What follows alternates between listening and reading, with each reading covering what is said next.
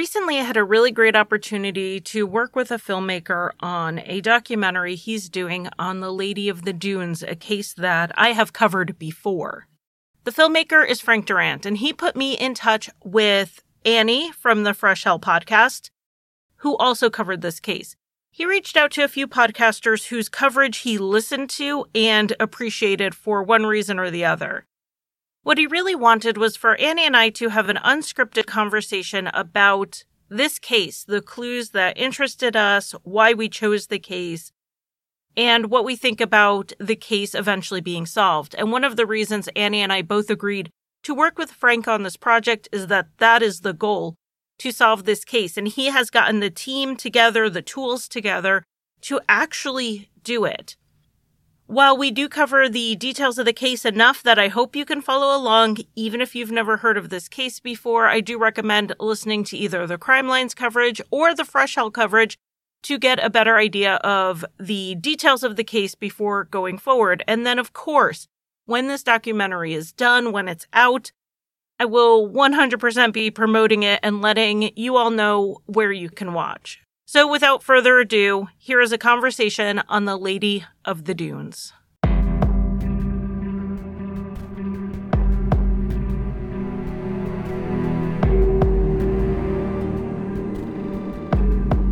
Welcome, everyone, to whether you're listening to this in a podcast form or on video. I am really excited. I'm Charlie from Crime Lines, and I have a guest with me today. It is Annie from the Fresh Hell podcast. Hi. Welcome. Do you want to tell me about your podcast?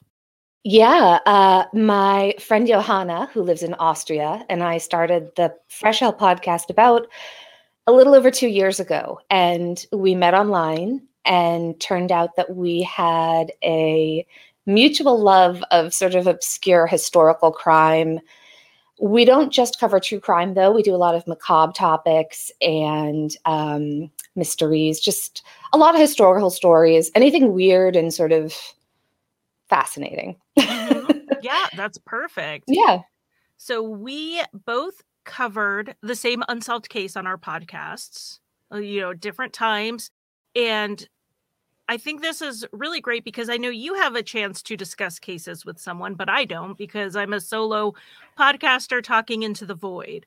You're so good at it, though. Oh, thank you. I'm very good at talking into the void. So I am really glad to have someone to talk about a case with because unsolved cases, they really, I mean, they draw you into conversation, to speculation, to to really talk about it. So I do want to give just a quick overview of the case if anyone has not listened to our podcast, which you should be. But um if you want to go back, is yours titled Lady of the Dunes? It is. It, mine is as well. That is the Doe name she is known by is Lady of the Dunes, and it takes place in Provincetown, Massachusetts, which is on the Cape Cod Peninsula, somewhere you're familiar with, Annie. Yeah, so Cape Cod is actually a man made island that is um, a peninsula that comes off the coast of Massachusetts. And so it's it's shaped like, do I want to go this way? It's shaped like an arm. it's shaped like an arm, and Provincetown is the the absolute tippy top of the Cape. Mhm. And so it is the outermost outermost part of the Cape. And it's actually where the May, uh, Mayflower landed initially. They Mhm. landed in Provincetown, but uh, they couldn't really hack it. They didn't want to eat lobster for Yeah. the rest of their lives. So they took off across the bay and settled in Plymouth. But yeah, Mhm. it's it's a really beautiful coastal community. Yeah, and Provincetown is really like the picture. I think if people think of Cape Cod and what they've seen on TV and in movies, that's what they're really picturing. This really largely, it's mostly a small community. Yeah. You know, in the time we're talking, the mid 1970s, there were about 3,000 permanent residents. But in the summer, it's a whole different story. They get flooded with tourists and seasonal residents.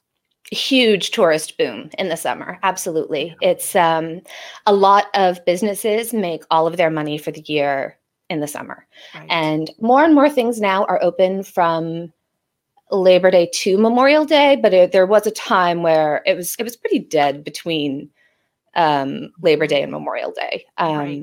it was mostly fishermen but um, but but also just a really wonderfully open community. So you could I have sat at a bar with a drag queen on one side of me and a Portuguese Mhm. fisherman on the other, and they're all talking about the price of lettuce up at the grocery store. Do you know? It's just a very, um, it's a really interesting melting pot of people Mhm. from all walks of life, and it's it's it's really welcoming and wonderful.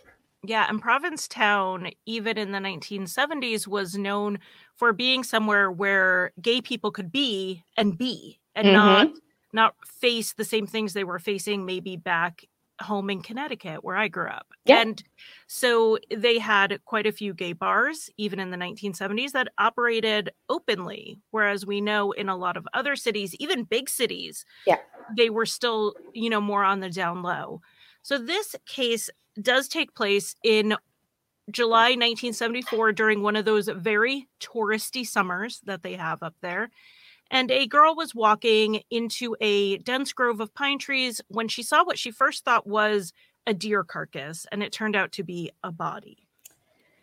When the authorities responded to the scene, they found a young woman lying face down and nude on a blanket. She had her blue jeans and a bandana tucked under her head, kind of like a pillow. So, if not for the massive injuries to her head, she could have just been sleeping or she could have, you know, died in her sleep. But she did die from blunt force trauma to the head. But then the person who killed her proceeded to try to hide her identity very successfully because we're still talking about it today. Yeah, that's right. So they attempted to decapitate her, but that's very difficult and they failed.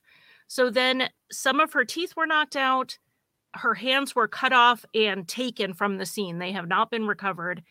Her face did have a lot of injuries to it, but it's not really clear to me if they were trying to hide her identity with it or if that was part of the primary attack. I think that her, like the reports that I've read, indicated that she had a sort of fist size hole from the military. If you don't know what a military entrenching tool is, Yeah. which is what they think they used, Mhm. um, it's like a shovel, a very sharp shovel that kind of folds up. yeah, it's and- like a metal camping shovel, but Yeah, pointier. exactly. And serrated so that you can use Mhm. it for all manner of Yes. things. Some people think that it's suspicious that she would have this, but there was a period of time when I drove a Jeep Wrangler Mhm. and I am the least handy person you will ever probably meet, but I had a military entrenching Yeah. shovel. I had a wrench, I had rope, I had a couple Mhm. of flat boards. It was like the stuff that my dad put in the car for emergencies. yes. So it's not really that strange. And they're sold at Army Navy stores. Mm-hmm. And there's one in Orleans and one in Provincetown that are still that were in existence then and are still in existence today. So I've heard a lot of people say, you know, oh well, who would have had a military entrenching tool? Maybe it was somebody from like one of the bases, but it's not. I don't think that's really Right. a clue.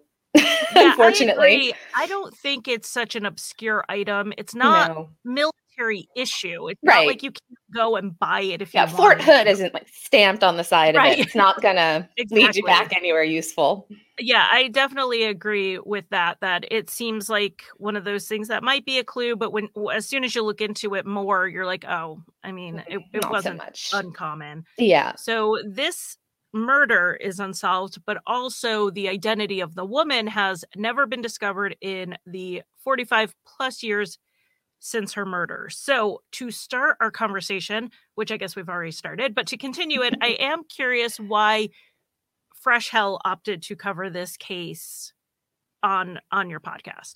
It was one of the first cases that we did cover. And I sort of wish I'd waited to do it a, little- a little bit later on so that our audio quality was better. Um, but it was growing up on Cape Cod, driving as frequently as I have to Provincetown. Have you been to Provincetown? I you have grew up in- not. So Mhm. so when you if you're you're going over one of the two man-made bridges and you're on a highway and then the highway turns into a one lane highway for a while and then Mhm. you hit your first rotary and then there's two lanes sometime one lane all the way down until you get to the end of the cape and at that point you can see provincetown off to your left and you can see water on both sides of you. So Mm-hmm. you can see, you know, the Atlantic and the the as we say now, like the bitey side and the less bitey side. Yeah. There's a lot of shark activity these days. um, so it's just it's it's just beautiful. Mhm. Um, and I remember the first time as a kid driving there, and one of the adults we were with just randomly said, Oh, somewhere around here is where they found the Lady of the Dunes. And my 12 year old Amityville horror reading brain was like, I'm sorry, who? um, and that's kind of how it all started. Mhm. And so I just really wanted to cover her because I often call her Our Lady of the Dunes, um, Mhm. which is partly growing up Catholic, but also there's just this sense on the Cape that we have custody of this of this woman and we still don't know who she is and I, it just makes me so sad i think about it so often and so Mhm. yeah that was it was one of the first cases i wanted to talk about I have always been interested in Doe cases. They are among my favorite ones to cover. And I think the reason is that whatever the resolution, when it gets resolved, it's a happy story. We don't get those in true crime a lot. So Yeah. whatever bad happened already happened. that's right That is over. And now our next journey is getting their name back and letting their family know what happened to them because that Mhm. not knowing is torture. I've talked to so many families who have said that the missing part is worse than the knowing part. absolutely Like 100%. absolutely And so at the end of this, the resolution to identifying someone, identifying a doe, is just good stuff. And Yeah. we don't get wins in true crime very often. We don't get, you know, it's mostly lives destroyed. And Yeah. so at this point in the journey, we're at the point where we can get to something somewhat positive. This case happening, even though I've not been to Provincetown, I'm familiar with Cape Cod. And so I can picture the the idea of what Yeah. happened. I think where- one of the things that people often don't understand and get confused about with this case is the setting of the dunes. Because I Mhm. think a lot of people imagine sand dunes and they imagine Lawrence of Arabia or, Right. do you know what I mean? Just these Mhm. very, just sand dunes. And on Cape Cod, the the flora and fauna, I guess is the Mhm. term. It's a lot of scrub pine. There's a lot Yeah. of um, there's a lot of uh, different beach grass and and scrub pines, and so there are actually a lot of wooded areas among the Mhm. dunes. So in Indiana, they have the Indiana sand dunes where three women went missing, which my family was really thrilled that I took them on vacation there after being like, oh, hey, guess what happened here? But the Indiana sand dunes are like that, where they're beachy dunes because there's Lake Michigan right there, but then Yeah. right behind you are trees. Yeah, But okay, I don't want to get too far off topic No. talking about beachy ideas, though, man, it sounds really nice right now. I I'm know. ready for a vacation. Yeah, and she looked like she had been on vacation, right? Like her Yes. toenails were painted pink, and Mhm. I think that's about all they could tell, other than the Yeah. auburn hair. Um, Right. There wasn't a lot of identifying information there. But again, it looked like, you know, she had the bandana in her hair because that was uh, that was under her. Her jeans were folded. I can't tell you how many times I've laid down on a towel and folded up my jeans for a pillow. Yes, You know? absolutely, absolutely. That, I mean, that's just it's so and that's one of the things with the blanket is that it was laid out and she was lying more on one side than the other. And I didn't know if you had any thoughts on whether she was attacked while she was lying there or if that was Mhm. staged. No, I think she was attacked while she was lying there asleep. I Mhm. do. I I and this could also be part of me just what I would like to think happened. That's one of the things that can always be a little bit difficult, but I think it would have I don't think she, it was staged Mhm. only because if you were going to stage it, why would you be so sloppy with, you know, one hand, one arm, the hand was removed like forearm and the other one was Mhm. at the wrist. You know, it wasn't, Right. it was very haphazard. Only some of her teeth were removed, Mhm. which leaving in a lot of very expensive dental work. Right. There's a lot of things just almost decapitated, but not. Uh, so, and are we, I don't know if we're getting ahead or just as we're No, talking about what they found, found, but all these things that seem like mis- like really seem like mistakes to me if if Mhm. she had been killed somewhere else they probably would have taken more time Right. to get it right before staging it right. so i think she went willingly with somebody she knew or someone she didn't know but was happy to go willingly with um Right. i think probably they I don't know if anything happened. I think there was nude sunbathing. There may have been Mhm. consensual sex. And then I think she fell asleep and was hit with the shovel yes. because there was just no sign of a struggle. All the staging was done like in situ post mortem, right? Mm-hmm. Yeah. So I think she was killed there. What yeah, what about you? I I agree. Uh, one of the things that I read, so I say, okay, I think she was killed there while she was asleep. And then I'm like, okay, well, let me go read the people who don't agree with me. And they're Yeah. thinking, and a lot of people point to how little was disturbed, but I think that doesn't mean she was dumped there. I think it means she was asleep. Like, I Yeah, don't think there was a struggle. Whatever I agree. happened, wherever it happened, I don't really believe there was a struggle. And we don't, we haven't heard about defensive wounds, which of course, missing her hands, we would lose some of those. But even on the arms or any signs that there was much of a struggle. just I- nothing. Yeah.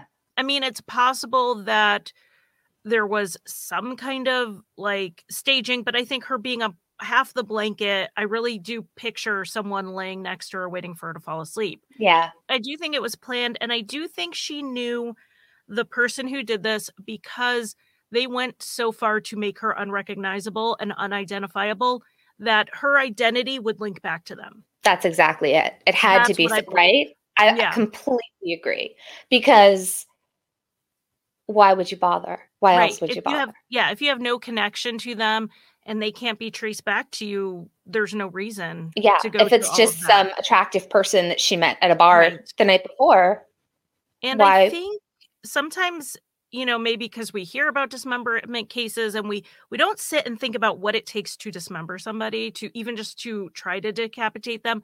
It takes a psychology more than just hitting them on the head. Like it Mhm. takes it takes you going to a, a a place that you would need a reason to go there. Yeah. And so I think there was a reason because it doesn't look like you know, she wasn't dismembered to hide her body. She was just the, the parts that were taken were just to hide her identity. identity, right? So, And there are a yeah. lot of well, we can get into that down the line too with fingerprints and um not everybody is fingerprinted because they're a criminal. Um Right. but also uh I yeah, I completely agree with what you're saying. I think it I think that if they if we find out who she was, we'll be able to figure out Mhm. who did it. Yeah. But they for as for as quick and sl- it's so frustrating when they don't even do a great job of it and they still get away with it. You know, we never know how much evidence was preserved as far as determining DNA, but in my understanding of this case, there is, I mean, obviously for identifying her, they do have her remains, but other than that, there's Yeah. really not a lot that that we've been made aware of, like like swabs from the body that could be tested now.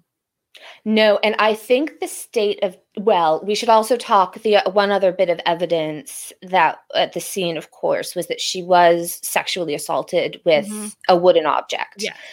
and the only thing I could think of back then, and I should really lo- have looked deeper into this, is I don't know whether they could do blood type testing from Mhm. semen at that time. Right, they could do. Oh gosh, what's that testing called? Yeah. yeah. There was like an excreter or not a non Yes. excreter. But I don't know how Mhm. How my thought was do. always that that that was done to hide what my hope was consensual sexual Right. activity this is the problem it wouldn't the, the reason i think that she was killed there is and then staged though you know so there was definitely staging they whoever did it smoothed things out they Yes. tucked the stumps of her arms into the sand and then put pine needles over them so it looked like she had just fallen asleep with Mhm. them bashed inside of her head you know on a Right. blanket and she was nude so if you were Mhm. walking by within the first day or so and you, just saw that oh sorry you know just looking the other way on my way you know absolutely. don't want to by the time she was actually found though it had been i think they thought she had been dead for about three weeks Mhm. and in july on cape cod the heat and humidity Yes.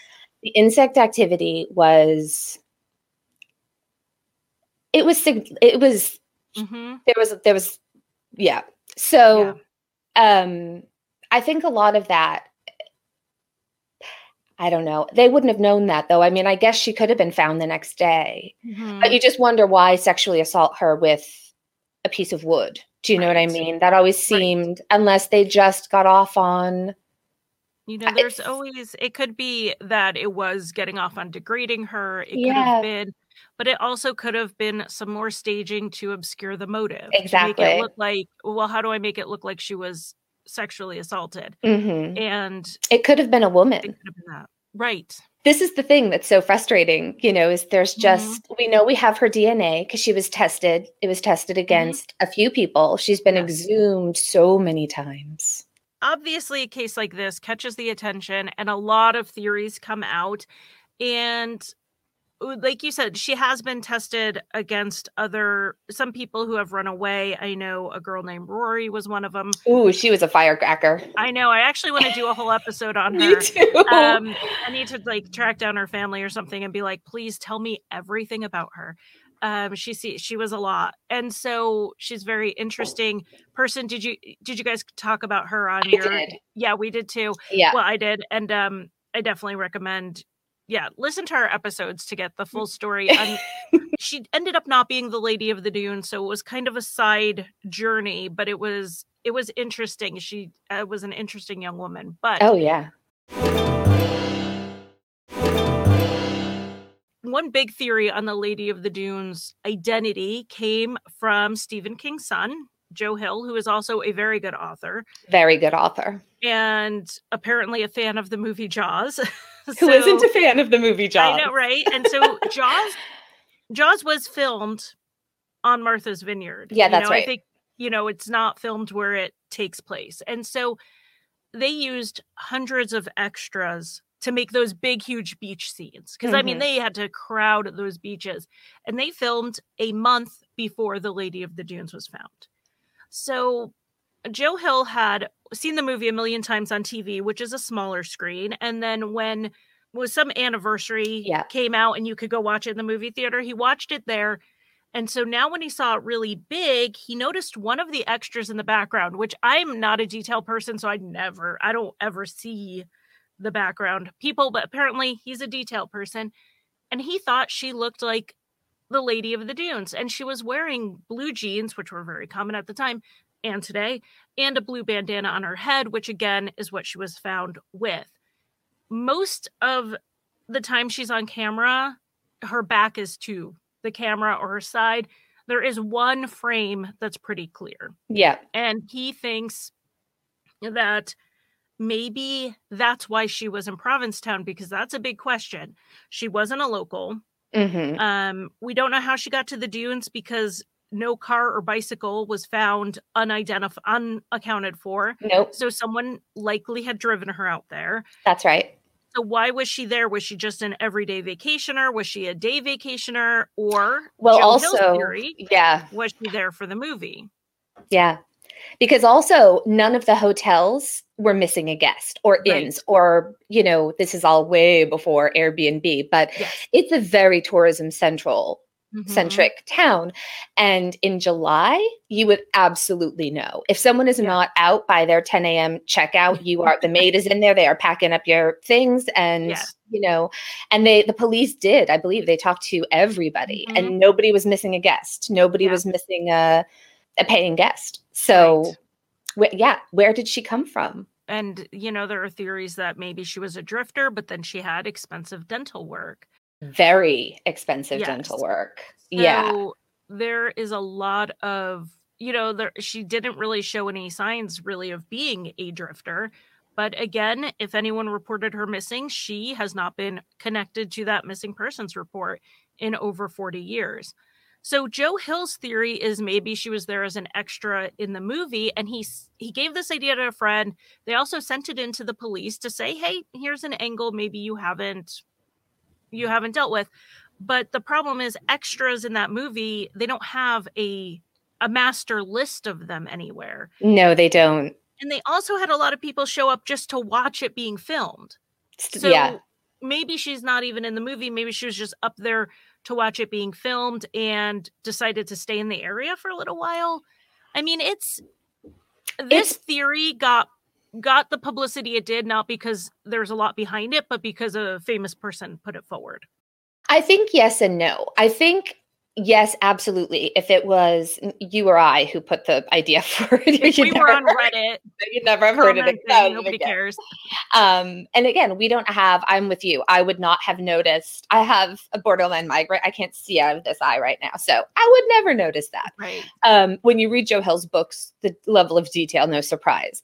Mhm. That that most is it the most recent uh reconstruction they've done with where they what, what they think she looks like uh where she's got her hair in the ponytail because her Mhm. hair was auburn in a ponytail and you can see it i mean you you can Mhm. definitely oh yeah that looks like her it's also interesting that no one has come forward to say oh no that's me right. That's, That's- true. that's me that's my aunt that was my Mhm. grandma that's my older sister that's Right. because that was a long story short i once spent too much time on a tour bus on martha's Mhm. vineyard and the driver um, was an extra in the film of Mhm. jaws and all we heard about for the entire tour was Jaws. yeah. so it was it's a thing especially Mhm. you know what i mean around here and so Right. that's the part of it that's a bit to me almost gives a little bit more credibility Mhm. because if you're even in a split second you know of a film like that you, you're Right. gonna especially when you're your full face, you know, Yeah. you can pause it and it's blown up everywhere on the internet.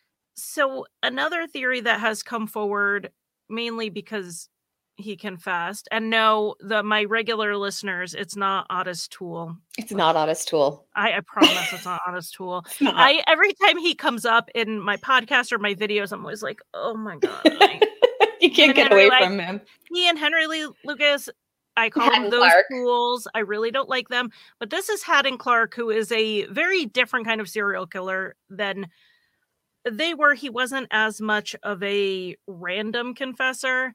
I mean, he does have paranoid schizophrenia, so he doesn't, he's not always rooted in reality when he says things. Mhm. Like a lot of the confessions they have from Hadden Clark, he gave to his cellmate who he thought was Jesus and he thought he was confessing. That's right and he is his most lucid with jesus with Yes. Jesus, just so we're clear about what we're yeah. Yeah. Um and so yeah, what they they actually took him out of prison um Mhm. dressed as his what he said was a different personality, which was a woman. So he got, you know, nice new dress and everything Mm-hmm. out of it and he and Jesus went to the sounds and that just saying this these words makes sounds like Yeah. a fever dream. But yeah, the police brought him and Jesus to where he said he had hidden. Now they did find, didn't they, a box full of jewelry Mm-hmm. They that did on his, his so his to give a little background of why his grandparents lived there. They lived Mhm. on Cape Cod. Um Wellfleet, like two towns down. right. So in the vague area, he said he hid bodies in the in the dunes. We do know that of his victims, he did bury one of them. So he actually buried both of them, I believe. Yeah, he buried both of them. But his and his confession at the for the dunes was that he buried the women he killed there. Mhm. And we know the Lady of the Dunes was not buried and it was staged, and it seems quite possibly beyond Hadden Clark's abilities. Yeah, I agree. He also only the two convictions, the two people they can prove he had a connection to both of them.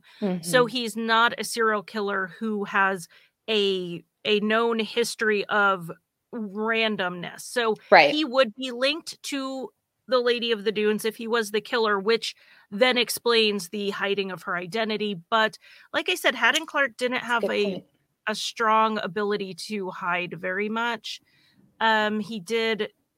I they did find, like you said, they he buried jewelry, and some of the jewelry that they found buried as his grandparents' property was linked to one of his victims. So we do Mhm. know he stole jewelry from one of his victims and buried it. And then there's a bunch of jewelry they can't identify, but he was also a known thief. Yeah. He would steal purses out of churches. Like he was a known thief. So we don't know if that jewelry is connected to victims of robbery or murder, but I don't think there's a lot here to connect him to This case on the dunes, I, I, I mean, I wouldn't be surprised. He couldn't find any of the bodies. Like everywhere he brought them, yeah. there were no bodies. But dunes shift, development yes. happens. Yes, it's quite possible he got up there. He wasn't as familiar with that area.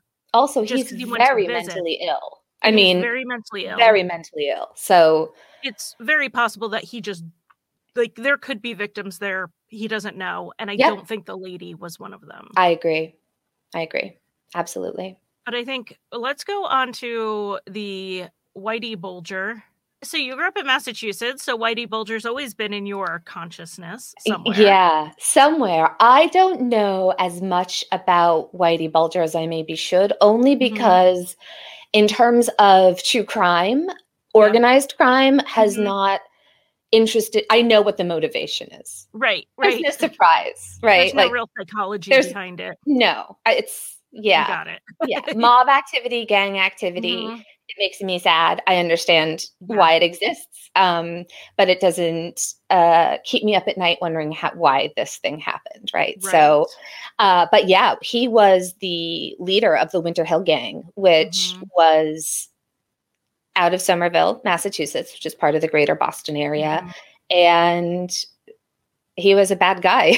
he, who liked he, to remove teeth. Yeah, and he, re- he liked to kill people. He liked to remove teeth. He he killed people who crossed him in some way, and or he thought might cross him in some way. Mm-hmm. I think he's most well known for being on the run for so long. Like he mm-hmm. really evaded the police. I think that's probably what most people, if they hear about Whitey Bulger, they're like, "Oh, that old man they finally arrested." Well, yeah, Johanna was really surprised because I said she would that he was number two on the FBI's most wanted mm-hmm. list for for just such a long time. And my podcasting partner Johanna said, "Oh, who was number one? Do you know who number one was? Mm-hmm. Osama bin Laden."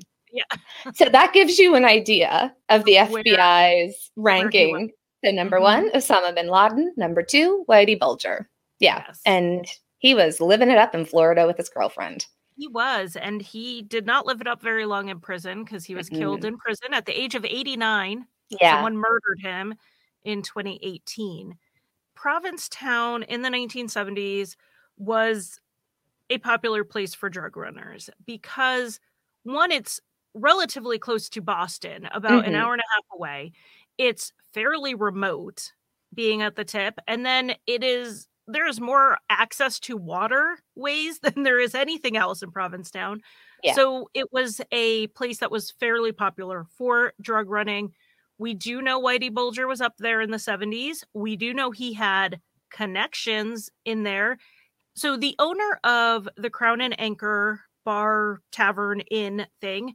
One of my favorite places. The owner was on trial for tax evasion in mm-hmm. the early 80s. Whitey Bulger's name came up as someone who stayed there, someone who the owner had threatened someone with, basically saying, Don't talk, Whitey Bulger will kill Yeah, I'm friends with Whitey and yeah, yeah, exactly. yeah, for 10000 I can have this taken care of. The uh, general manager testified to that. So Whitey Bulger is in court records as having ties to Provincetown in the 1970s. So mm-hmm. this isn't a far off, oh, there was a gangster in Boston. No, he right. was tied to the area. The crown and anchor is interesting because it comes up in another tip mm-hmm. where an author who grew up there said that she recognizes the blanket the lady was found on as one from the crown and anchor. Right. So that's another so that kind of it was interesting to read that and then go see that Whitey Bulger's name came up in ties to the crown and anchor as well. It is. And the thing that's interesting there is it feels like that would have been an easy enough thing to get confirmation on at the time. Because so now, if you go to the Crown and Anchor, first of all, get the macaroni and cheese. It's okay, good to know. amazing. Um, they also have really great live entertainment. They have 2 mm-hmm. different venues, and um, so great live entertainment at the Crown. I've never stayed at the at the hotel aspect mm-hmm. Uh, aspect of it. I think it's like more like an inn. I don't think it's a ton of rooms. Um, but I'm going to assume if she recognized it that they all had it was a green. I'm imagining this green, you know, those green quilted polyester blankets. That's what I'm Mhm. imagining. It was Right. just a coverlet because you wouldn't want anything Mhm. hot in July. I'm guessing nobody had air conditioning hooked up in Right. the 70s. Um, and so yeah, this this woman thought that it looked very much like the uh, bedspreads at the Crown and Anchor, which is where Mhm. her where her father had spent a lot of time. Is that am I remembering correctly? I think her dad or stepfather, someone. But Yeah, and but if that was the case, I would have thought it would be really easy for the police to verify that yes, this does Right. match these 30 other bedspreads at this one establishment, and that's never been that has not- corroborated. that eh, whether we whether that is police holdback information because we do know Well, they have held back information in this case. mhm. Well, they hold back information in every case, but we also know that that well, I've recently learned, recent, yeah, and we'll get into how I recently learned that in a minute, that there was also disinformation put out Mhm. so that they could, if someone called using information they got in the media with their tip, they would say they would know this person doesn't actually know what happened. exactly. There is some disinformation that was put out as well. yeah, I so- think that's in both of our podcasts. Yeah. It's Yeah, don't worry, it's nothing important. It, it it's it's fairly minor. It has to do with location. Yeah. Things happened, but it it is fairly minor. But it it doesn't really change the case, but it does rule out bad tips. So it, I think it was a smart piece of disinformation Exactly, I agree. because it doesn't impact the truth from coming out. No, Was this blanket part of that holdback information? We we don't know. Um, it's this case. Sometimes I I'm not really sure that this case has has recently been much of a priority. So I don't know that people are really going back on that. Except we do have someone who we've both talked to who is working to get this case solved it's so and- exciting. it's very exciting. So this is a filmmaker named Frank Durant, and he lives in the greater Boston area. I don't know. He's got a Massachusetts accent. Mm-hmm. He does. When I know, I talked to him, and I was like, okay, I know who. You, I I recognize that accent, and he has he's making a documentary, but not just to tell the story, but to actually solve the Doe case with Mm. i mean solving the doe case will very likely point in the right direction of the murder case i'm really excited that the story's going to going to get out there more but it also may move the needle on this case I hope so. I hope so Mhm. because well now now do we want to talk now about what we're hoping may happen with yeah let's talk about it let's talk about it. So well we know what happened. I guess the best example is Golden State Killer, right? Yes, absolutely And so I'm on Ancestry and I'm Mm-hmm. on what's the other one? 23andMe. yes um, hashtag promo code. I'm just kidding. Um, but the uh, it is interesting because you do you find um, relatives immediately, Mhm. all kinds of relatives, and I'm adopted, and so Okay. it's been really interesting finding. And I've always known I was adopted. It was never, you know, it wasn't um, a shock it wasn't a shock. It wasn't no, no, no, not at all. Um, but you do worry it'll be a shock for the people that find you. You know, because for me it was more. I just was curious about what my actual ethnicity was. Mhm. Just, um, it's a very American thing, isn't it? Everybody talks about their, yeah. Um, but now, of course, we're using DNA to solve crime and Yes. to identify victims. I feel like somewhere out there is this woman's niece or great niece or Mhm. nephew or cousin. I can't, the thing that makes me so sad with this case is why was nobody looking for her? Why is nobody looking for her? Did she, was she an out lesbian whose family disowned her? Mhm. was she into drugs and took off and her family Yeah. disowned her? There's a lot of reasons that families will write a person off and Mhm. literally put them out of their minds, never speak of it, nothing ever again. Yeah. That on its own is devastating. Mm-hmm. There's also the possibility that there was just nobody looking for her. I mean, she yeah. could have been a product of the foster care system, but then you wonder why all the dental work. It just right. it seems like somebody had to know her and somebody with means. Mm-hmm. Um, and I know that there's been talk about whitey and sex trafficking and having people's teeth fixed. But I'm sorry. I think in today's money, it's about 25 to 50 grand worth of right. dental work, including like gums, um, surgery. And mm-hmm. so I don't think that's the sort of funds no. that a pimp is going to be. He was paying for some caps. exactly. Yeah, maybe. It it just that doesn't make sense to me. Mm-hmm. And so my hope is that somewhere out there someone is going to be on one of these mm-hmm. websites and all of a sudden they're going to realize oh my god i had an aunt or a mm-hmm. great aunt or a cousin or something you know that they just and in my mind it's somebody that they knew nothing about that's how i've always imagined this sort of had to go down like she did mm-hmm. something to get herself either her family died and that she was mm-hmm. on her own with her own funds or or they you know cut her out of their lives for whatever unfortunate reason mm-hmm. and nobody ever went looking for her but that's i think the thing that makes you and i want to find out who she is so badly it's like we we care about yeah. who she was and what and what's happening to her yeah, I definitely. So, forensic genealogy is something that comes up a lot when we talk about these cases. I have cases in on YouTube where recent ones, Colorado did a huge push to start solving cases with forensic genealogy. And it felt like every week another case from Colorado from the 1980s where there was a sexual assault and a murder was being solved. Mm-hmm. And so, of course, we have the Golden State Killer, which really kicked this off. It has been used a lot in doe cases. It's been used in um, kidnapping cases as well.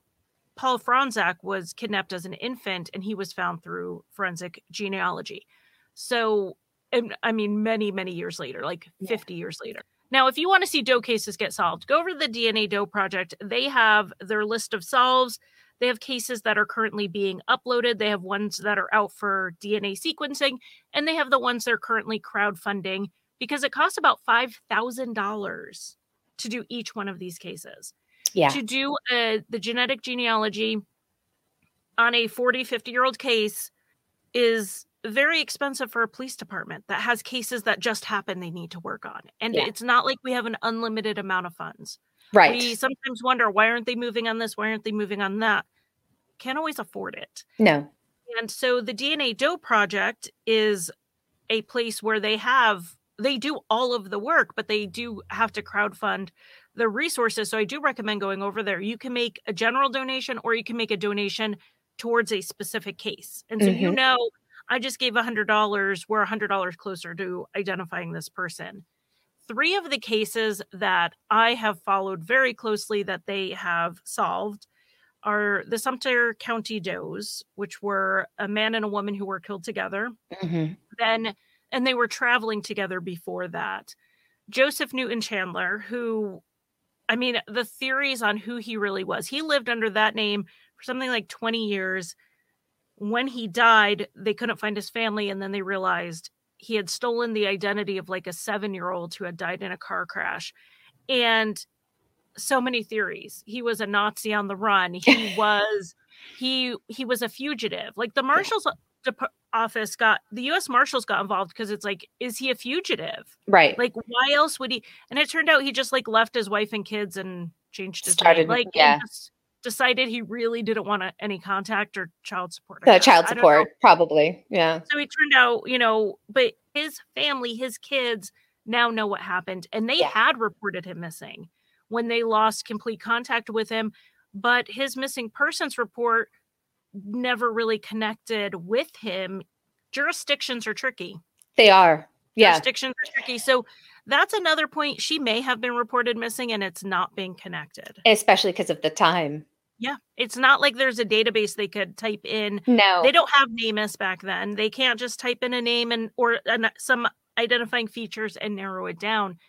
If she took off from her family in Texas and ended up in Provincetown 2 years later, she may not have been connected to her missing persons case. That's right.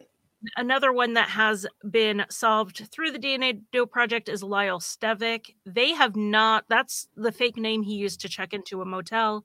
That They've one I'm not not released- familiar with. Yeah, they have not released his identity because the family has said n- no. But from what I understand of the case, is he was an adult who wandered off and kind of cut off contact with his family. So they didn't report him missing because they thought he was staying away because he wanted to. Like he and that happens yeah that's the thing that Mhm. does happen and it also you know i was saying before it could be somebody who left because they were snubbed or you Mhm. know thrown out of the family but also there are people who are just free spirits Yeah. who just sort of we all know at least one right person that's just kind of i don't know how they manage to stay Mhm. alive and like do And their function. thing Yeah. and yeah, but they're out there living their best life, just kind of doing their Mhm. thing. And I would never call if I don't hear from them for a couple of years. I would Right. never think to call anybody and be concerned because they'll pop back up like five years never passed, and that's the norm for them. There are a lot of people like that. She could have been a person like that. I do think we we have because of so many people are connected on social media now. I feel like we it's harder to just wander away from your family these days. Now it is. but Oh yeah, but you have to also 1974. unplug. Yes, 1974, where you'd have to find a payphone to call home. You are you you can wander pretty easily. So I mean, perhaps she wandered away, but you know, she would based on the age estimated age, she would have been born probably in the 1940s, give or take a couple years into the 50s, maybe. If she survived, she would be 70 to 80 years old today. So her parents are not around. They're very likely deceased, like very likely deceased. Friends, siblings, If she they're alive, we want to talk to them. if they're alive, yeah. I mean, my dad made it into his 70s with both parents still alive. We have That's longevity amazing. longevity genes in my family. But, Wow. yeah, uh, my dad's in his 70s and his mom's still alive. My, my mother-in-law's in her 80s and her mother just recently passed away. Like Oh, wow. longevity genes in our That's family. great. Hopefully I inherited some of them. I hope But so. um so far it's not looking great. but maybe you look good to me. maybe But no, it's it's healthier than I am. But you know, her if she had siblings, they they may be deceased too. right. Um, friends have wandered, but I really, I really think the DNA Doe Project getting involved in this case, they're going to find her second cousin, and that's going to find a niece who said, "Oh, I always wondered about this picture in the family photo album. Yes. Yes. I always want. That's my aunt who wandered off. She was a hippie. No one heard Mhm. from her.